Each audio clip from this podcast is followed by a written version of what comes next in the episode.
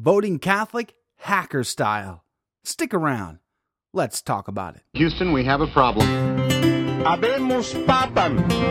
Podcasting from a parking lot in the Woodlands, Texas, it's the Catholic Hack with Joe McLean. Take this, all of you, and eat it.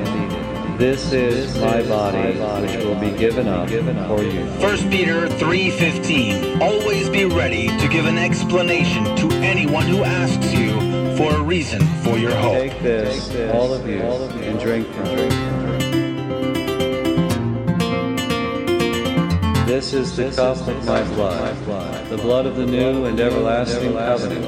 It will be shed for you and for all, so that sins may be forgiven. The Church of the Living God, the pillar and foundation of truth. 1 Timothy 3:15 Do this in memory of me. Welcome back to the Catholic Hack. I'm Joe McLean, and this is a very special Catholic Hack podcast. Today, I bring you a roundtable discussion on voting Catholic. It's that time. We are just days away from a very, very critical juncture in this country. And I think it's so important for us to talk about what it means to be voting Catholic. And to do just that, I brought some special guests in, and we we conducted a, a live uh, roundtable discussion last week over Ustream. And we did have some Ustream listeners, and that was a real blessing. And so I want to bring that to you. This discussion is a very long one, so I'm going to break it up into two parts. And this will be part one, and I will make available part two right away.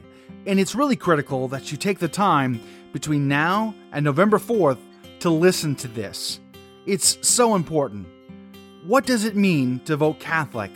If you have not heard this material, I'm telling you, you must listen. It's critical. And I want to warn you up, up front that though there is some technical difficulties, one of our connections was very spotty at times, and so the person is going to come in and out in the conversation, and it's regrettable and unfortunate, but that's what happens when you're trying to proclaim the truth of the gospel and the devil doesn't want to hear it. And so I ask your patience to bear through that and to listen intently, and I think you're going to get a lot out of this. Let us begin with a, a prayer. In the name of the Father, and of the Son, and of the Holy Spirit, glorious and wondrous God, creator of all the universe, we come before you and praise your holy name. And we seek your will, not our will, not our opinion, not our desire or intent, but yours. What is your will, your desire, your intent for our lives? We pray that you'll send forth your Holy Spirit to be upon us, to give us the knowledge and the wisdom that we need to proclaim your glory in a dark world, to be light set on a hill for all to see, and not hidden under a bushel basket, but to proclaim your glory boldly, even in the face of those who do not want to hear it, even in the face of tyranny and oppression. God, have mercy on us and give us this grace. Teach us your holy will, not our will, but thy will be done. We seek the intercession of our Blessed Lady in this crucial election, that life will be preserved at the highest of priorities. O Holy Lady, whisper the names of all those must vote in this election into the ear of your Son. Hail Mary, full of grace, the Lord is with thee. Blessed art thou among women, and blessed is the fruit of thy womb, Jesus. Holy Mary, Mother of God, pray for us sinners, now and at the hour of our death. Amen. In the name of the Father, and of the Son, and of the Holy Spirit. Amen. Well, this is a long conversation, so we've really got to get started. We're going to roll up our sleeves, and we're going to dive deep, and we're going to get into the truth about voting Catholic. You want answers? I think I'm entitled. You want answers? I want the truth. You can't handle the truth. The school when I sit, even just a little bit, I get hit with the power that made the veil in the temple split. When I submit, fall on the floor and adore. Can't get enough, got to come back for some more. Hey, we've got a problem here. Sinner every human hypocrite can benefit in this school. Repent and commit. Roger As that. the incense rises up in adoration of the throne, something happens to my wounded heart from all the love revealed and shown. Bright like Shekinah comes to my head to persist.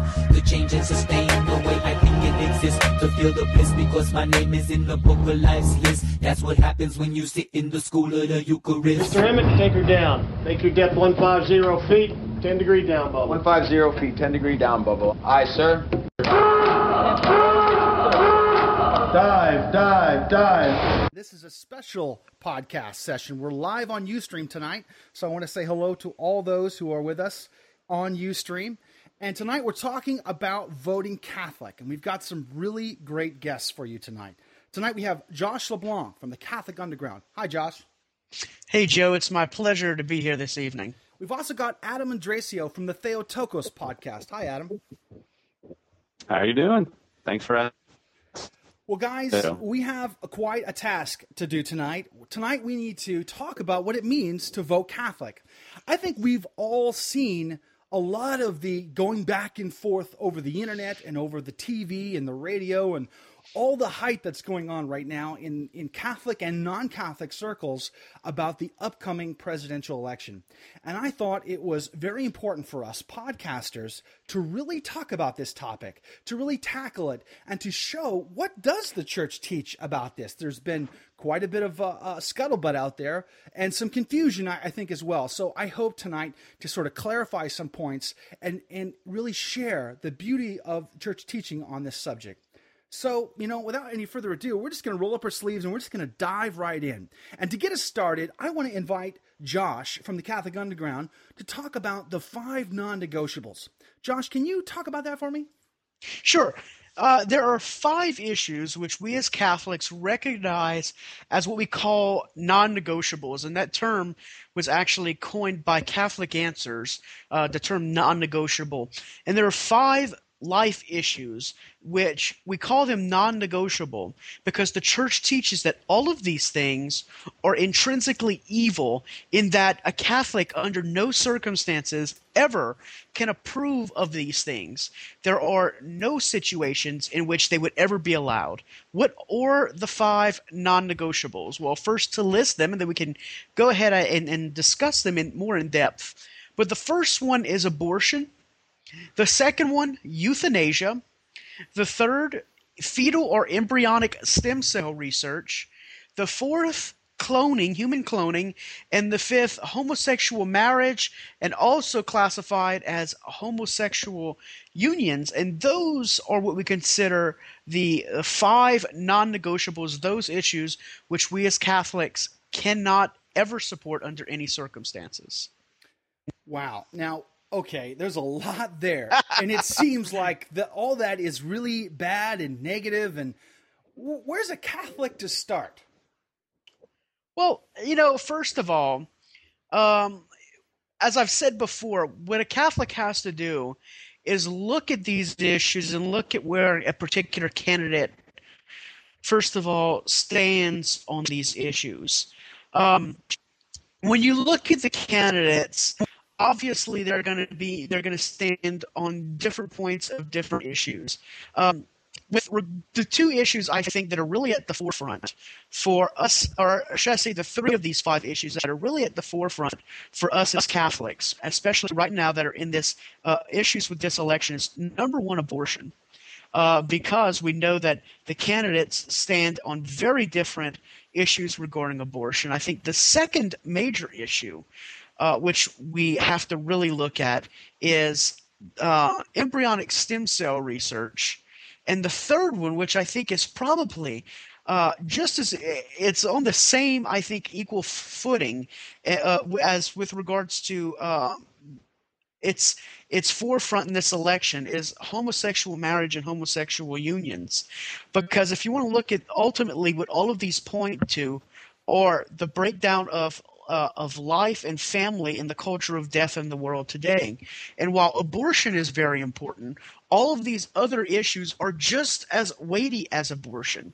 And as I've pointed out over and over and over, that when you start looking at abortion, if we accept a candidate's view on abortion, then before long, as a society, we're accepting euthanasia, we're accepting fem- fetal stem cell research. They all build upon one another. And so if you start to accept one, then the rest just kind of uh, start tumbling down after.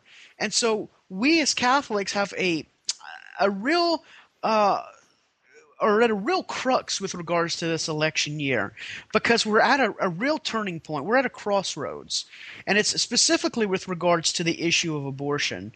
Do we do we take this this instance to say that we're going to turn the tide or do we want to continue to progress as a culture of death was allowing the other five, the other four, to become uh, to become the status quo.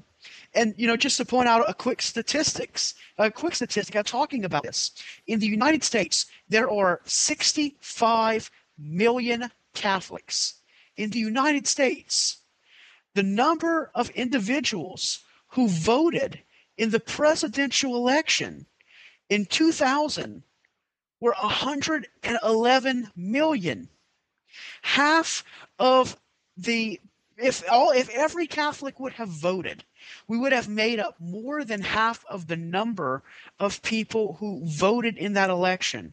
And if all Catholics voted according to the life issues, if all Catholics have voted according to church teaching, then at every every one of these elections, the Catholic vote would be the would be the one which could return uh, and cancel out Roe v. Wade. And so that's something really to think about as we're coming up uh, to this crux and regarding these five life issues. Hey, Adam. Now, I know a lot of Catholics out there who have somehow said to me that they have a clear conscience in voting for pro abortion candidates. How is this possible? Um, I think it's possible because they they um. Uh, I was on the Curt Jester blog, and uh, he jokingly, because you know he puts a lot of satire, saying he put uh, instructions for how to vote for a candidate as a Catholic, and he went up says, uh, "Pick your candidate" was number one, and uh, um, uh, kind of pretty much he kind of puts it as you know warp the teachings of the church so that you can you know vote whoever you want in good conscience. And I think people put first of who they want, and then they try to figure out a way to legalize it um, in context of what the church teaches. But aren't um, it, it, has a, but aren't all the other issues, like for example, the death penalty? That, that's you know that's taking away an opportunity for that person to come back to salvation. Isn't that just as important as taking the innocent lives in abortion? It, is, but uh, the, we need to know about uh, um, the intrinsic evils is that that there's an order to them, and and that uh, the right to life is number one. If Pope John Paul II's uh, uh, um, epistle, the the Gospel of Life, he talks about how everything falls apart if you, if the right to life is doesn't come first. Everything falls out of order. It's all disorder. Now, Josh, basically, okay, I okay, I see the five non-negotiables. I hear the church saying, you know, okay, the, all these are intrinsic evils, and we have to weigh them all, and abortion is really, really important. So, is there no way for me as a faithful Catholic to look past this abortion issue? I mean, what have the bishops said about this? Well, you know, the bishops have said a, said a lot about this. In fact, uh, Bishop Martino of the diocese. I'm, i know I'm going to get this wrong. It's um, let's see. He's a, he's bishop of the diocese. I want to say it's Newark, but I know it's maybe it is Newark. Um, he came out with a pastoral letter, or it's actually it was for Respect Life Sunday. Whenever he came out with his letter, where he speaks about uh, that's what it is. It's Scranton. Thank you. Um, came out for Respect Life Sunday whenever he spoke about uh, this specifically voting life issue. And he came out very hard speaking about these life issues and talking about the difference. In fact, uh, another letter with the bishops have said uh, Bishops Vann and uh, Bishop Kevin Vann and Bishop Kevin Farrell of um, the dioceses of Fort Worth and Dallas have written a pastoral letter, a joint pastoral letter, in which both of those bishops said that no individual can vote for someone who supports one of these life issues, uh, uh, that supports one of these issues in which we consider intrinsic evil. Now, you know, one of the questions that uh, that people often ask me about this issue of uh, of life issues, the very thing you just brought up, was you know what about capital punishment? And the when we look at the life issues, we see that first of all there are what the church teaches are intrinsic evils, and something being intrinsically evil is that it's something which can never be tolerated under any circumstances. At the core of what it is, it causes harm to life. With regards to the death penalty, it's something completely different because it is not an intrinsically evil thing. The church has always taught that the state has the right to defend itself just as an individual has a right to defend itself from harm. And if the state judges for example, that they cannot they cannot find means to um, to house a prisoner and keep them from harming society. In other words, the the potential for that individual to harm society is greater than the harm in a sense that of putting that individual to death that the, that the society can, if need be, use capital punishment, but only in those circumstances in which every other method has been exhausted. And that's what's very important too, because another thing that is often brought up and uh, to me by other Catholics is if you remember the last presidential election, he wasn't Pope yet. Cardinal Ratzinger wrote a letter in which he said that an individual could it could theoretically vote for a candidate who was pro abortion. But Cardinal Ratzinger noted as long as you weren't voting for that candidate because he was pro abortion. And that argument is often used to say, oh, I can vote for a candidate who is pro abortion, but I'm not because I'm not voting for them. But Cardinal Ratzinger said with proportionate reasons. Now, what was Cardinal Ratzinger talking about? Specifically, he's talking about if a voter is placed in a situation in which you have a candidate who is completely against all of the five non negotiables, and you've got another candidate who is only in favor of abortion. You've got these two candidates. What Cardinal Ratzinger was saying is you can vote for the candidate who is pro abortion because he's obviously much less of a threat. He is what, as what Thomas Aquinas would call the lesser evil, the greater good, as in his theme, the the Summa Theologica, in question forty-seven of part three, where he mentions that an individual has to choose the lesser evil or the greater good when placed in that situation. And that's what Cardinal Ratzinger was specifically talking about when he made that statement. Not what some individuals like to to use that to justify voting uh, for a candidate who supports one of these five non-negotiables. Adam, now recently, I think in the past week, we've seen a couple of key professors who are good Catholics, uh, you know, well, you know, intended Catholics, have come out and with one a book for sure, but other in bold public statements saying that they, in good conscience, can vote for, you know, Barack Obama being a very pro-choice uh, candidate. In fact, I think most people would classify him as um, one of the most radical uh, pro-abortion rights uh, candidates we've seen in recent times. Now, Adam, what's the church's response on this, and how do we deal with that? Well, for, first of all, that showed the extent to how radical uh, Senator Obama is. Um, you know, if you go search it on YouTube, you can eventually find it. When he was uh, asked about, he, he had making a comment about uh, uh, abortion and everything, and he had made a comment that kind of came to the, you know, pretty much was stated uh, that if his uh, daughters became pregnant or, or mm-hmm. you know were fooling around or whatever, he wouldn't want them to be punished. Wouldn't want them to be punished for a mistake.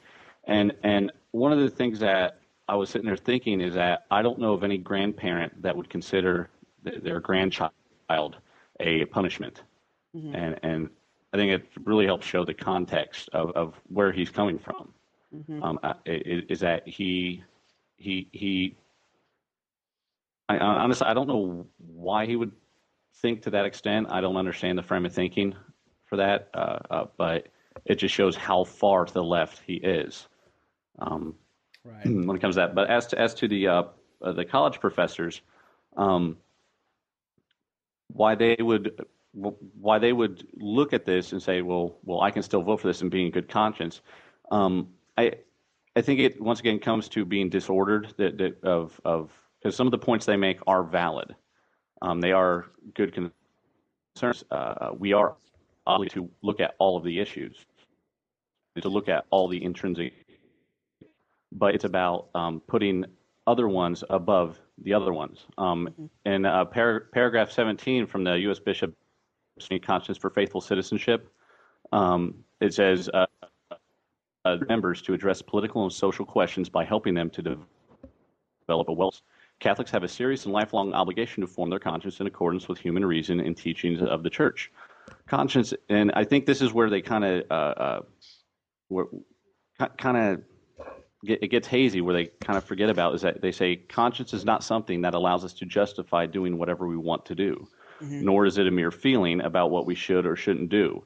And I think that um, uh, um, a lot of people with very good intentions um, are readings and and and justify something that they already have preconceived that they want to do and and I, I can understand that, and, and there is some validity to it, but it's how far are you willing to take that justification?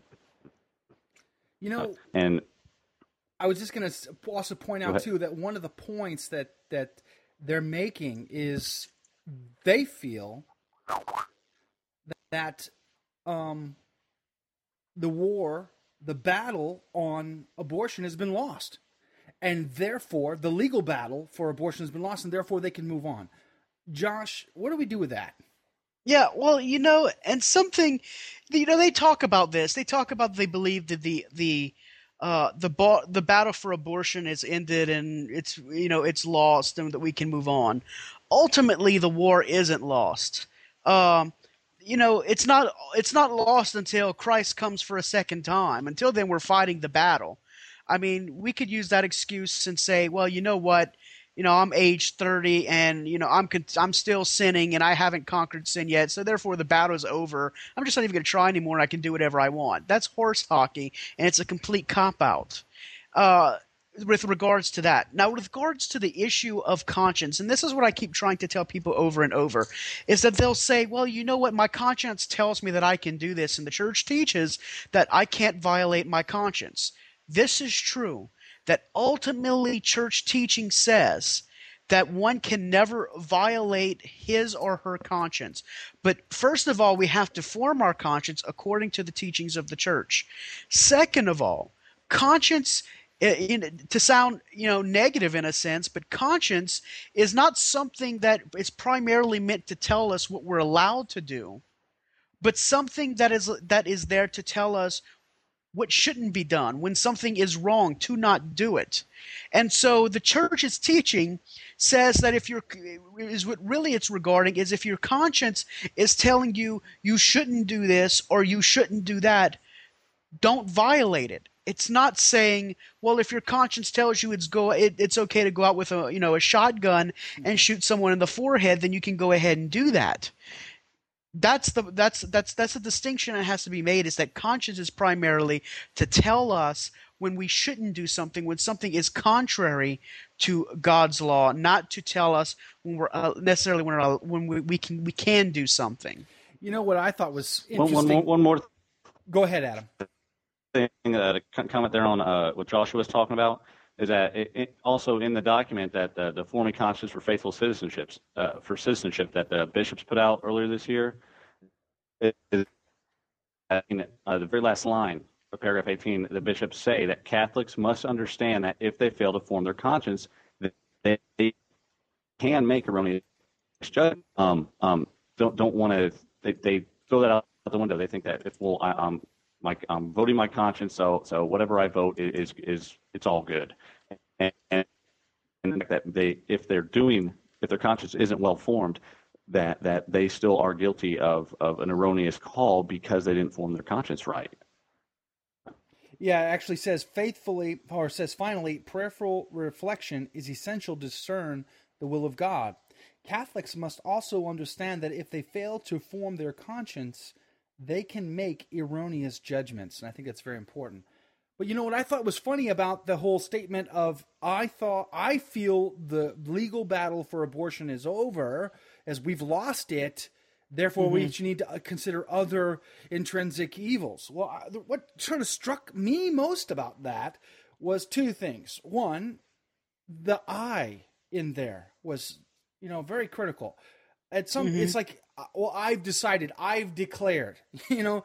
Uh, who am yeah. i who am i to declare such a thing? I mean you think that should come from on top. And to the second point i don't know of a single you know uh, bishop who's declared that the legal battle for abortion is over and therefore okay come down off those prayer chains. Let's end the 40 days for life campaign. Everybody stop praying those rosaries because we've lost the battle I don't know a single mm-hmm. one that said that. And if no bishops are saying that, no matter how bleak it might appear, should we uh, make such decisions? And are we allowed to? Are we? Can we make? Can we allow that to be the the thing that gets us out of voting um, according to the church's teaching on voting for the pro life candidate versus the pro abortion candidate? Adam. Um. Yeah. I. I uh, Nicholas Cafardi. He's a, a um, law professor down at uh, Duquesne University. Um, he used to, he used to be on the, the uh, board of trustees at Franciscan University in Steubenville, publicly supported Obama with and had a commentary in uh, the National Catholic Reporter. And just a, and, uh, I just finished and put out a podcast uh, pretty much pointing out some of the issues I have with this one. Um, so if you want to swing over to Mother God Podcast.com, um, you know, you can uh, hear my whole refute. But uh, when he's t- saying that, um, I, I believe, he says, I believe we have lost the abortion. It, it makes it obsolete. It, it's like saying, I know it's an intrinsic evil, but it doesn't really hold the gravity that it does because it doesn't matter. We've already lost. Who cares? And and that's that's completely um, it goes against church teaching because the church tells us that that uh, we need to dig our feet in. We need to, we need to uh, you know get other people involved. We need to uh, constantly get in their face and and do all those kind of things. You just you need especially pray. Um, but in his in his article though, uh, uh, Nicholas Cafardi, um, he later on tries to talk about how uh, Senator Obama's issues um, want to bring bring the uh, uh, abortion count down. Uh, just for a whole other rant, I mean, it just makes no sense to say I'm going to vote for the pro pro uh, pro choice than the guy that's for pro life. Mm-hmm. But he, when he says, you know, I believe that we have we have lost the abortion battle permanently. But then later on in his uh, article, he comments that if you continue on, he, he said he he mentions how um, overturning Roe versus Wade would not end uh, uh, abortion, and he just comments how it would kick back the states. For Obama, he says that um, um, uh, overturning Roe versus Wade is not the only way to end abortion. So he contradicts himself later on in his article because if if uh, uh, overturning Roe versus Wade is not the only way, that means it is a way, and, and it just shows how how he's some some people are trying to just justify their own position. Adam, you make some good points, and unfortunately, you, your bandwidth is a little bit sketchy. So you're coming and going out, and, and so unfortunately, I think we're missing some of what you're talking about. But Josh, you know, staying on to this point here, Archbishop Chaput this past week, actually, I think it was uh, August, October the 18th, um, he came out and spoke very bluntly about this whole issue. And one of the couple of points that he made that I thought were pretty critical that I think we should touch on here were one, you, you know, it's funny how they try to get Catholics to shut up and not offer their two cents mm-hmm. in the in the pol- political game when we talk against their position. But when they find some Catholic or you know who talks in favor of their position, they want all the sound bites they can get. So there's a real bullying action going on. I thought that was a pretty critical mm-hmm. point. You know, and then he talks very, more specifically about how this issue could really set back 30 years of blood, sweat, and tears, and I'm not exaggerating on the blood part, yeah. of work of pro-lifers and lost children in this in this fight. Now, so there's the statement that says, "Well, I believe the the legal battle for abortion is lost." Mm-hmm. Well, if it's like that's that almost seems like a, a, a like a mechanism to sort of put the nail in the coffin and sort of undo all the work that's been done. Is that actually the case? Yeah, you know, I really think so because, you know, for the most part, for the last eight years or so, George Bush has been uh, mostly supportive of the pro life uh, initiative. You know, at the, the, the March for Life, he's he's actually you know spoken to uh, those there and sent a message and was able to speak to them over loudspeaker and telephone and and give them his blessing and I don't think we'd ever see that from such a from from uh, from Obama as as president.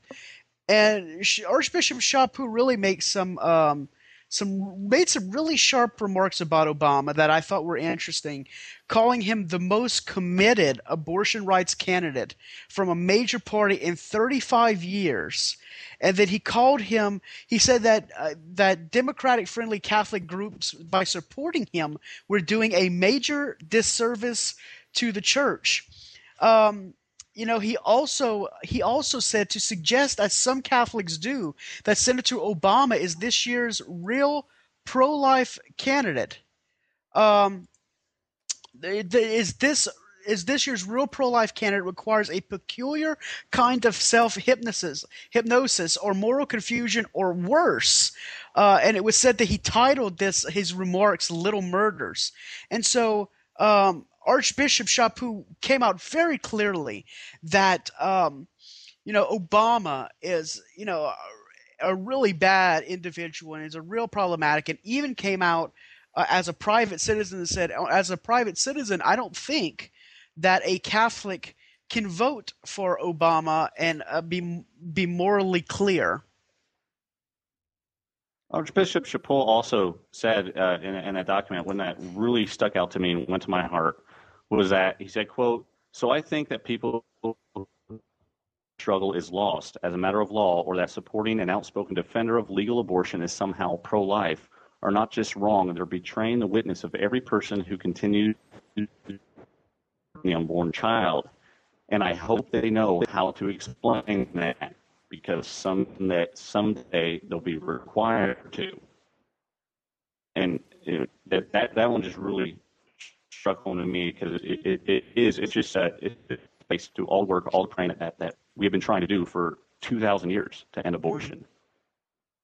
You know, the Archbishop also goes. He, let's be clear here. Let's just make sure we point out that he starts his statements off with what he calls his litany to the IRS you know, saying that this he's speaking as a private citizen. He's not speaking on behalf of his sure. diocese or anything like that whatsoever. He's speaking as a private citizen. And that's the same luxury and pr- privilege that we're speaking tonight. And um, sure, you know, and, and I think he he's pretty critical here, and he reinforces the concept that he says, "quote Professor Kmiec argues that there are defensible motives to support Senator Obama. Speaking for myself, I do not know any proportionate reason that could outweigh more than 40 million unborn children killed by abortion and the many millions of women deeply wounded by the loss and regret abortion causes. He even goes on to to mm-hmm. even quote um, the cardinal up in Chicago and Cardinal Francis George and how Cardinal Francis George points out that we've sort of lost our connection with abortion. We've sort of lost what it what's really going on. We sort of lost with the idea that children are being literally torn from their mother's womb. And if you need any convincing of this, go and Google Silent Scream and on mm-hmm. YouTube or I'm sure it's all over YouTube, but it's it's out there and you can actually see first-hand video footage of an abortion from the inside of the womb. If that does not um, turn you upside down in this battle, I don't know what will. But I just want to point out that this cardinal says that we've lost that idea and that babies are dying 4,000 plus alone in the United States every single day. And because we've lost that, we've lost the idea that we are drenched in blood right now. Adam, go ahead. Um, one of the things that I think some people might say, well, they're just, you know, the, you know, uh, Archbishop Chaput and, and, everybody else, they're just speaking. It's their opinion. They're just speaking as private citizens. Well, so are these other people. Likely. And the, the big thing to understand is that, well, for one, the bishops are going to know the, the, the faith a lot more because they have they have, have a vocation from God Almighty to explain and defend and, and to shepherd the flock, and, and um, that like Nicholas Cafardi, he he uh, uh, his commentary, he points out that he's a canon lawyer and that he was on the the, the U.S. Bishops National Review, Review Board on clergy sexual abuse to kind of give his credentials. And the the thing is, is that for, for one thing, it's not his job to explain to other people what what uh, the church teaches. Mm-hmm. That it is the job of the bishop. Mm-hmm. As private citizens, is that the bishops can back up what they say by church teaching because yeah. they are in line, and where these others aren't. They're and, they're just trying to.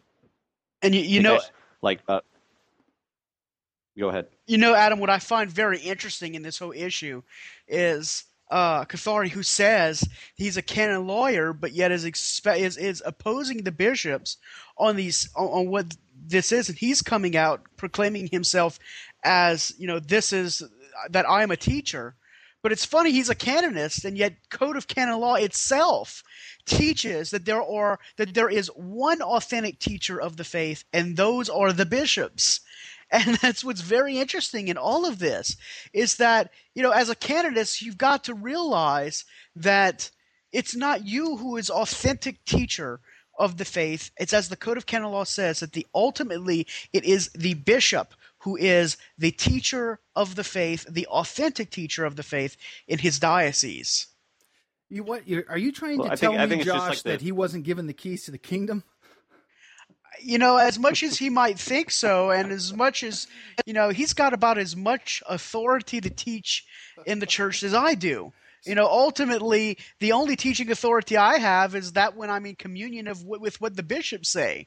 you know, and that's that's the the issue uh, at hand is we can't make ourselves our own pope as uh, as you know what's happening here we could come out with our opinion on something, but ultimately, if we're not in communion with what the church teaches, then we're not really teaching. Adam, now this brings a point to my mind, one that sort of came up for me just recently in in discussing this issue.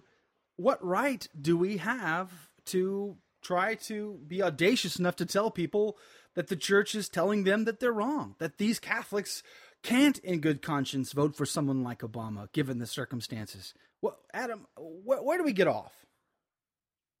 Well, I think everybody has a right to, to, to question authority uh, as it is a whole, but within the right context. I think if, if you want to question it and be like, I'm Pope, you know, I think it's there's a there's a word that we never hear anymore, and that's heresy or heretic, mm-hmm. and and and schism, stuff like that. It, well, that that hasn't happened since Luther. You know, I, I think people just don't want to admit that they could be wrong, but also they also don't want to admit that they don't fully understand the stuff. Mm-hmm. And I, I, think that they, that over here in the West, that there's so much uh, it, so much is put so much emphasis is put on your emotions and and what what feels right and and how does that make you feel? Is that because they understand or or they they know that something else is intrinsically evil and they're like, well, how, how is that? Mm-hmm. Really into and and really going into to understand it like like one needs to um, that they just put their two cents on off some talking they learned, and then think that they, they can do whatever they want, but they have no authority. If I go and say that I can go do, do this, you know, like I can go and vote for the for the pro-choice guy um, because, well, I, I don't like this or I don't like that about the the, the pro-life guy. Um, I, I'm in heresy. I, I am I you know, I could be guilty of scandal also, especially if I go public and try to encourage others too. And people don't want to think that they could be guilty of it. You know, I think this brings us to another critical point here. What is at stake? Josh, what I would like to do is I'd like to f- talk about what's at stake for these Catholics who can who claim that they can vote in good conscience for a pro death candidate when a pro life candidate is available. So, what's the definition of heresy and and what's at stake for these people? Well, you know, the the uh the Catholic Encyclopedia actually says that the term heresy is it denotes a choice and a thing chosen.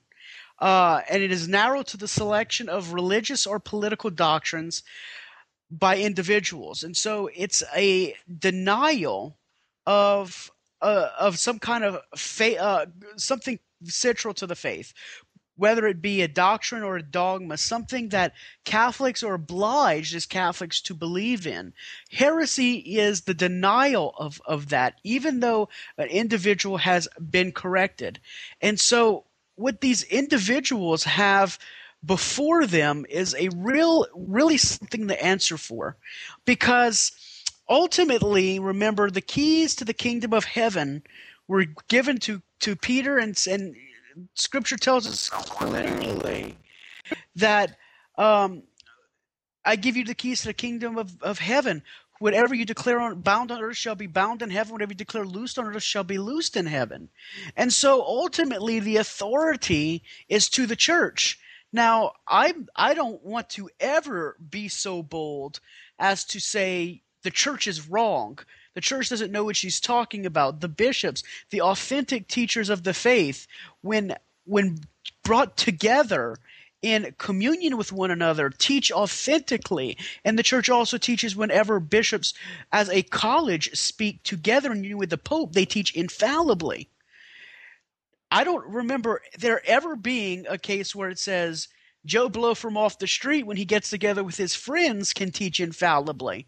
No, it can't. It doesn't happen. The only thing I could teach infallibly is whenever I say something that the bishops have said infallibly. So we can't, as as as lay individuals, we don't teach as the bishops teach. They teach infallibly whenever they teach together, unified with the Pope. And so you know, I really don't want to be in the shoes of individuals who make themselves their own pope come judgment day because ultimately when you go against the authority of Peter, I think we're going to have a lot to answer for. Is there grave moral matter in this, Adam? Yes, I, there's no way around that. Um, one one of the things that kind of just comment there on what Josh was talking about um, I think one of the big things uh, that, that kind of influences it is, you know, I'm not trying to, you know, uh, uh, really call on it, you know, uh, I respect my uh, non-Catholic Christian brothers, and, and but um, when it comes to Catholic faith, their uh, philosophy on how to go about faith influences a number of Catholics, and and I think that they think that well, well, there, there's so many people that I know that that they they read their Bible, they pray about it, and then they whatever they conclude is, is that's what's right. That's what they got to do. And the Catholic Church has never taught that to, to that to that full extent. Is that the church is there to guide us and and is there to tell us what we when we're wrong, and people don't want to be told that they're wrong. You know, but it's, it, it, it, it's funny because Curt Jester's making a, a, a comment here on UStream, saying that as one person said, there are plenty of people who think they have vocations to the to the papacy to the to be pope. You know, this is so yeah. true. I mean, to, a good analogy I think for that is I claim to be the president of the United States. I even have senators who say that I'm president of the United States. Does that make me president? Well, of course not. That's just silliness. And the same is true mm-hmm. for the Pope. And there have been anti popes in history with cardinals who backed up their anti popes. But that doesn't make them popes, now does it?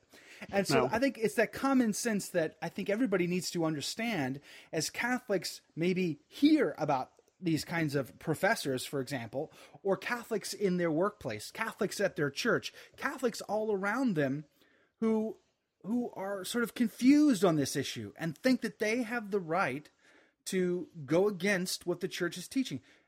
do we have we've been given free choice, right? Free will. God has given us not choice but free will. But isn't that will to do the right thing? He's given us the will Mhm. so that we can do the right thing, not by coercion, but by but by our own freedom. You know, we isn't that true, Adam? Yes, yes. I mean, it, it begs the question well, how do we know what is the right thing to do? That's why he gave us the church. I think people just want to. People think, well, I got my, I, I, I, I can rationalize stuff. I can do this. I can do that. I can figure it out my own way. No, want to know why? Because God knows that we can be fools at times. You know, uh, He knows that we can fall into sin and be so entrenched in certain sins that we cannot even see, you know, clearly at all. And and that to to to sit there and say that well, well I know what I'm doing. I know what I'm you know I know what's right. It it, it is very pompous and, and and and it lacks humility and on every level to sit there and say that uh, I know more than what the than what Jesus Christ founded to help guide me to heaven. Josh, so where does this leave us? Uh, oh, What, what are we to do? If we know Catholics who have this issue, we, we've said it has grave moral matter here. Mm-hmm. And I'm going to say something that's going to sound silly, but I'm doing it for a reason. Is it better to not instruct them of the true teaching of the church so that they don't have to worry about a mortal sin? Or are we obligated to instruct these people knowing that they're probably still going to make the same decision? Well, you know, the ostrich in the, the its head in the sand syndrome is never the way to go. I mean, is it better to uh, to tell someone who's about to get hit by a train that a train's coming, or uh, is it better to not tell them so they don't know they're about to get hit? I mean, the point is they're still going to get hit by the train. Um, the the issue with regards to this situation, uh, you know, we have an obligation as Catholics to first of all not be silent on this issue.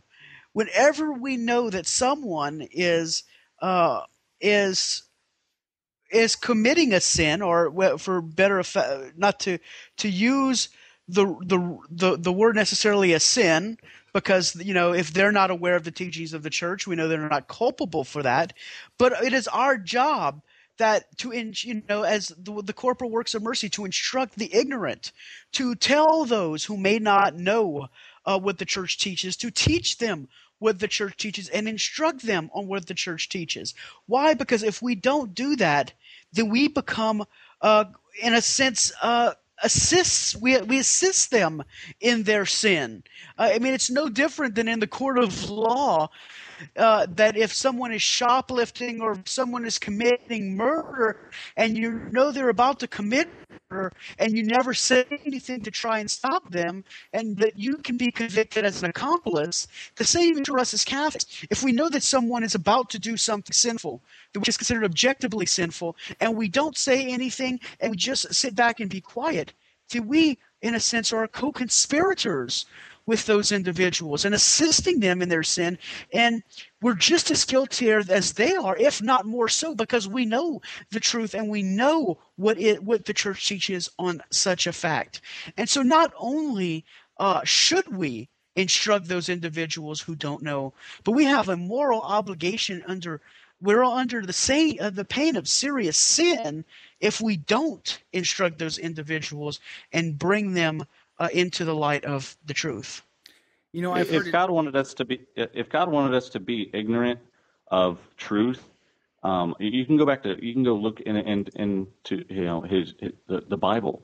If He wanted us to be ignorant, He would have never given the Jews the law to begin with. He gave them the law so they knew what they were doing wrong. Granted, He ta- also talks about how the law couldn't save them, but the purpose of the law was so that they would know what is right and what is wrong. If He didn't want us to know what is right and what is wrong and to change that, He, he wouldn't have started with the Jews. You know, that's a good point too. And I've heard it said that Obama is the pro-life choice, and this is another this is another reasoning for Catholics to vote for Obama versus McCain. Now, what do we know about these two candidates? We know, I don't think it can be disputed that Obama is clearly for abortion rights. So he is what we would call a pro death candidate simply because abortion kills. What about McCain? Mm-hmm. Now we know McCain that he he votes pro life. However, there are some issues with him that uh, I, I would say he's not the perfect pro life candidate. Would you agree, Josh? Oh, I would definitely agree. Uh, because of, specifically, I'm thinking, uh, you know, he has said that if he is elected president, that he would not have a problem appointing uh, to the Supreme Court judges who are uh, who support Roe versus Wade. Uh, he said that he stands on an individual's abilities to. Or whether they're qualified for such a position than whether than a litmus test for where they stand morally on such a position. And I think that's problematic um, because, first of all, if you're not going to I realize McCain isn't Catholic. He was born Episcopalian and is now practicing Baptist. But from a Catholic point of view, we believe that our Catholicity permeates every point of our our being. It's part of our essence of, of who we are at baptism. Ontologically, we are changed. And so our Catholicism isn't something we can separate. And so to say that we could appoint someone who is who uh, is contrary to the beliefs we hold isn't something that a Catholic could aspire to. And so uh, obviously McCain isn't the um, the 100% pro 100% pro life candidate. He doesn't in, value uh, completely uh, what the Catholic vote does, but does he do so more than Obama? Uh, I, I, think that's a definite, you know, hands down yes. That he is uh, that he he definitely embodies that more. Um, just because um, Obama has never, uh, McCain has never said uh, things like uh, a child referring to a child as a punishment. He's never said that he's going to uh, to enact legislation which would make abortion legal in all circumstances. Um, I think when you look at it, a, a, Obama is a real problem that we have to that we have to deal with. And even though McCain isn't ideal, again, I point to Thomas Aquinas, who talks about the constant man and says that the constant man deals with the lesser evil because of his fear of the greater evil. And he says the inconstant man deals uh, votes uh, well he does, he's not talking about voting but he says deals with the lesser evil for fear of the uh, de- deals with the greater evil evil for fear of the lesser. And so we want to be that constant man not the inconstant man as aquinas refers to. And also on this this same subject that i have to mention real quickly is there's people also say well what about the third option of not voting at all I think that is utter, utterly ridiculous. First of all, because the United States bishops have constantly referred to voting not only being a right and a privilege, but being a responsibility.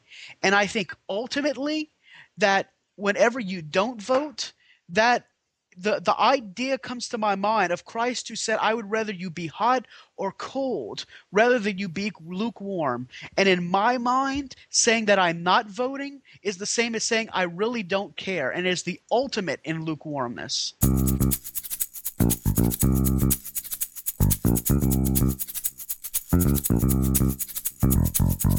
There you have it. Part one Voting Catholic.